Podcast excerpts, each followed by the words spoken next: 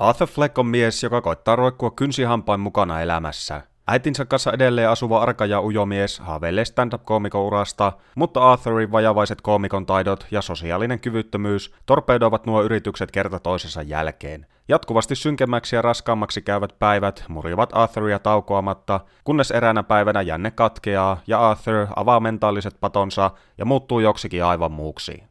Joker on elokuva, josta ensi kertaa kuullessani mä ajattelin vaan, että jaha, taas näitä DC loistavia ideoita alkuperä-elokuvahahmosta, jonka alkuperä on aina pysynyt mysteerinä, eikä sitä olemassa mitään yhtä ja ainoa oikeaa definitiivistä versiota. Kun tuoreessa muistissa oli Jared Leton karmea suoritus Suicide Squadissa ja se, kuinka tyhjänpäiväisiä osa DC-elokuvista on viime vuosina ollut, koko homma tuntui paperilla vaan huonolta vitsiltä.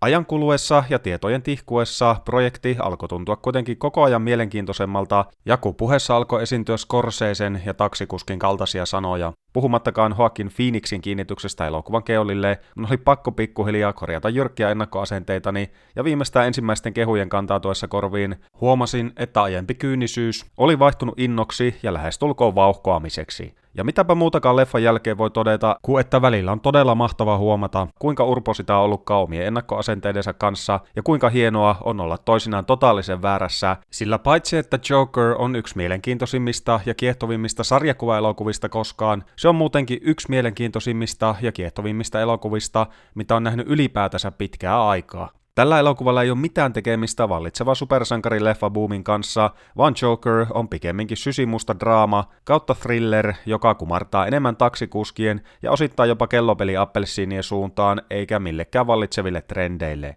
Se ei ole mikään seikkailuhenkinen storin pätkä, jonka keulilla on elokuvan nimikkohahmo, vaan karu ja tinkimätön henkilökuvaus yhden hahmon psyykkeen murtumisesta tai katsontatavasta riippuen psyykkeen eheytymisestä. Kaiken takana kantavana ajatuksena on aikoinaan Killing Joke heittämä ajatus siitä, että tarvitaan vain yksi todella paha päivä, joka voi muuttaa meistä jokaisen elämän peruuttamattomalla tavalla. Elokuva Sielu on tietenkin Joaquin Phoenix, ja käytännössä Joker onkin vain kohtauksesta toiseen tämän lähes luonnonvoiman lailla riehuvan näyttelijän näytöstä. Vuosien varrella Jokerista on nähty jos jonkinmoisia tulkintoja, mutta koskaan ennen hahmon pinnan alle ei ole pureuduttu näin sykähdyttävällä ja syväluotaavalla tavalla, ja Phoenix heittäytyykin rooliin tyylillä, joka saa jopa Hit Ledgerin versio aiheesta tuntumaan melko kivalta ja harmittomalta kaverilta. Elokuva-aikana Arthur käy läpi ihmisen psyykkeen ääripäitä varsin raadollisella tavalla, ja vaikka tiedätkin lähtökohtaisesti, että minkälainen ihmishirviö ja sadistinen paska tästä hahmosta on pikkuhiljaa tulossa, et voi silti seurata kuin palakurkussa, minkälaisen mentaalisen lihamyllyn läpi Arthur parkaa viedään, ja kuinka nämä kokemukset alkavat pikkuhiljaa murtaa miestä pala palalta. Kohtauksesta toiseen Phoenix pusertaa itsestään kaiken ulos ja lähes luuksia nahkaksi itsensä kuihduttaneen näyttelijäsuorituksessa on yhtäaikaisesti jotakin niin eläimellistä, mutta myös jotakin niin herkkää, ja tämä elokuva nostaa jälleen kerran rimaa sen suhteen, että millä tavalla paitsi jokeria, mutta myös muita sarjakuvahahmoja voidaan valkokankalla tulkita ja millä tavalla heitä voi käsitellä.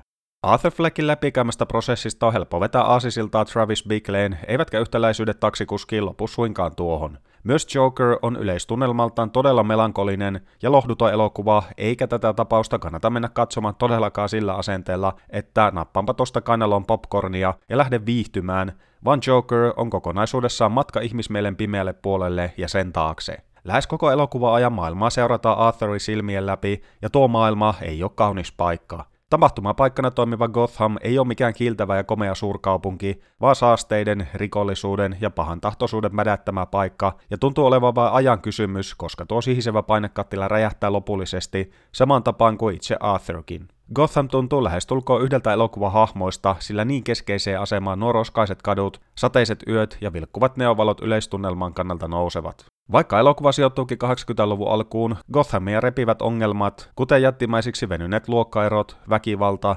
syrjintä ja eriarvoisuus, saavat sen tuntumaan ahdistavan ja jopa pelottavaa ajankohtaiselta. Elokuvan maailmassa pienet ihmiset ovat totaalisessa umpikujassa, eikä yhteiskunta tee mitään auttaakseen heitä, vaan suuren koneiston rattaat murjavat näitä tapauksia suruttomuuksia tuhkaksi, ja tuosta tuhkasta jokeri nouseekin ylös eräänlaisena symbolina.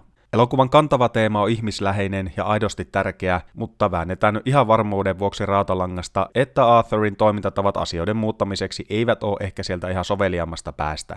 Erikseen haluan nostaa vielä esille elokuva soundtrackin, joka tukee upeasti elokuvan tumman puhuvaa tunnelmaa. Synkät ja pitkät sellomaalailut toimivat täydellisellä tavalla muun kerronnan kanssa, ja kuten Hans Zimmerinkin jokeritunnari aikoinaan todisti, tunnelman kannalta yksinkertaisuus on monesti tehokkaampaa kuin mahtipontisuus. Joker on elokuva, josta kaikki eivät tule pitämään, ja joillekin se jatkuva synkkyys ja vereslihalle repivä lohduttomuus tulevat olemaan aivan liikaa. Samalla tavalla elokuva tulee pistämään myös monia päitä sekaisin, ja toivon tietenkin, että vaan hyvällä tavalla. Ja tulevien vuosien aikana siitä tullaan näkemään jos jonkinmoisia analyysejä ja syväluotauksia, jotka pyrkivät avaamaan seikkaperäisesti tätä matkaa Arthur Fleckin psyykkeeseen. Elokuva ei tosiaan tee elettäkään muistuttaakseen tippaakaan mitään muita aiempia sarjakuvaleffoja, ja hyvä niin, sillä toimimalla näin se laajentaa entisestään genren rajoja ja lyö samalla luuta niiden urpojen kurkkuun, jotka jaksavat aina valittaa, kuinka kaikki sarjisleffat ovat olevinaan niin samanlaisia. Joker on rujo, tinkimätön ja anteeksi pyytelemätön elokuva, joka tarjoaa upea elämyksen, joka resonoi niin monella eri tasolla, ja heti alusta alkaen mä huomasin olevani täysin tämän leffan tarjoaman maailman sisällä, ja vaikka siellä oleminen olikin välillä jopa hieman ahdistavaa, mä en oikeastaan halunnut sieltä missään vaiheessa pois. Tässä elokuvassa ei ole kyse mistään mahtipontisesta lopputaistelusta, jota pedattaisi koko leffa ajan, vaan kyseessä on ennen kaikkea matka, ja koko elokuva aja oli fiilis, niin kuin kattoisit aikapommi sytytyslangan palamista.